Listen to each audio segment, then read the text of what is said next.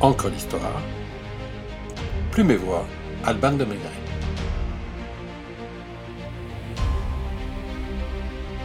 Le Moulin Rouge. Les cancans du froufrou.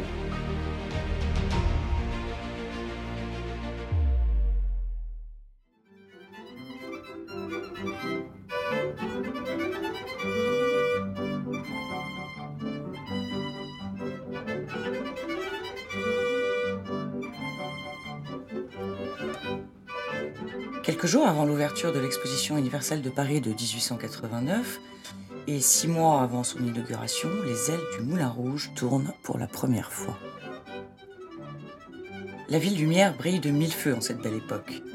Fraîchement modernisée et agrandie sous l'impulsion du baron Haussmann, Paris s'apprête à exhiber au monde la tour Eiffel et son nouveau visage.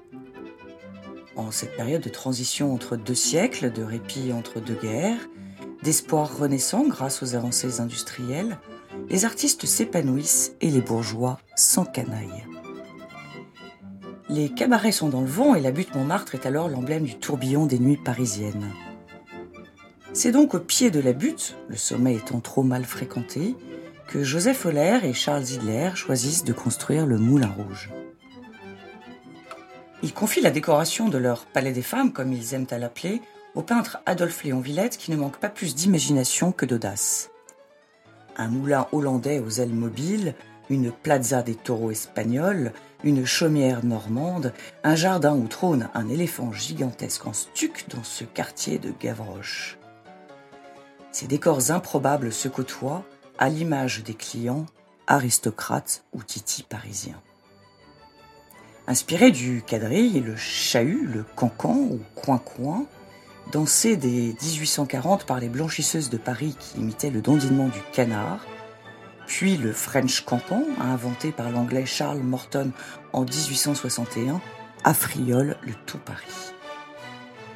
Ces danseuses en bas noir, jartelles et froufrou qui donnent des coups de pied à la lune, portent des noms aussi canailles que la goulue, grille d'égout, nini pat en l'air, sauterelle, môme fromage et bien sûr un peu plus tard, mistinguette.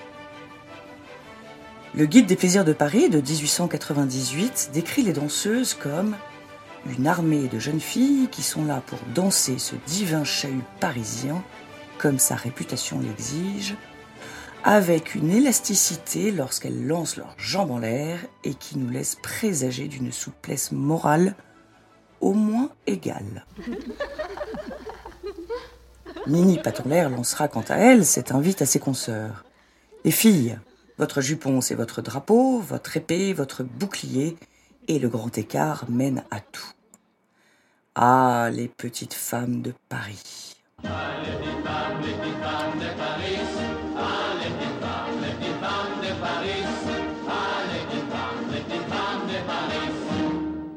Ces armures féminines n'effraient en rien le peintre Henri de Toulouse-Lautrec, qui passe la majorité de ses soirées au Moulin Rouge, au cœur de l'effervescence montmartroise, entouré du chansonnier Aristide Bruyon, du pétomane, de Valentin le Désossé et des Girls. Il croque les artistes et crée des affiches qui redonnent à la lithographie ses lettres de noblesse. L'âme de Montmartre, comme on le surnomme, dresse avec tout son talent un panorama de ce monde du spectacle gouailleur et coquin. L'albigeois n'est pas le seul à trouver son souffle créatif dans les cabarets et l'allégresse déjantée qui règne en maître. Si les intellectuels et écrivains apprécient se retrouver dans les cafés de la rive gauche, les peintres et quelques poètes leur préfèrent les salles de spectacle de la butte. Ainsi, le Lapin Agile ou le Bateau Lavoir deviennent les repères des Picasso, Trio, Modigliani, Sandrard, Gauguin, Max Jacob, Apollinaire Braque, Carandache et bien d'autres artistes encore qui y respirent un souffle créatif. Les folles soirées de Montmartre, à ce titre, participent amplement au foisonnement culturel de la belle époque.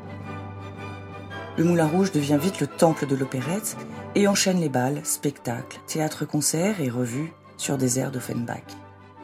Et demeure, 130 ans après sa création, l'un des hauts lieux de la vie parisienne, le petit accent parigot en moins. Et oui, ça aussi, c'est Paris. C'est Paris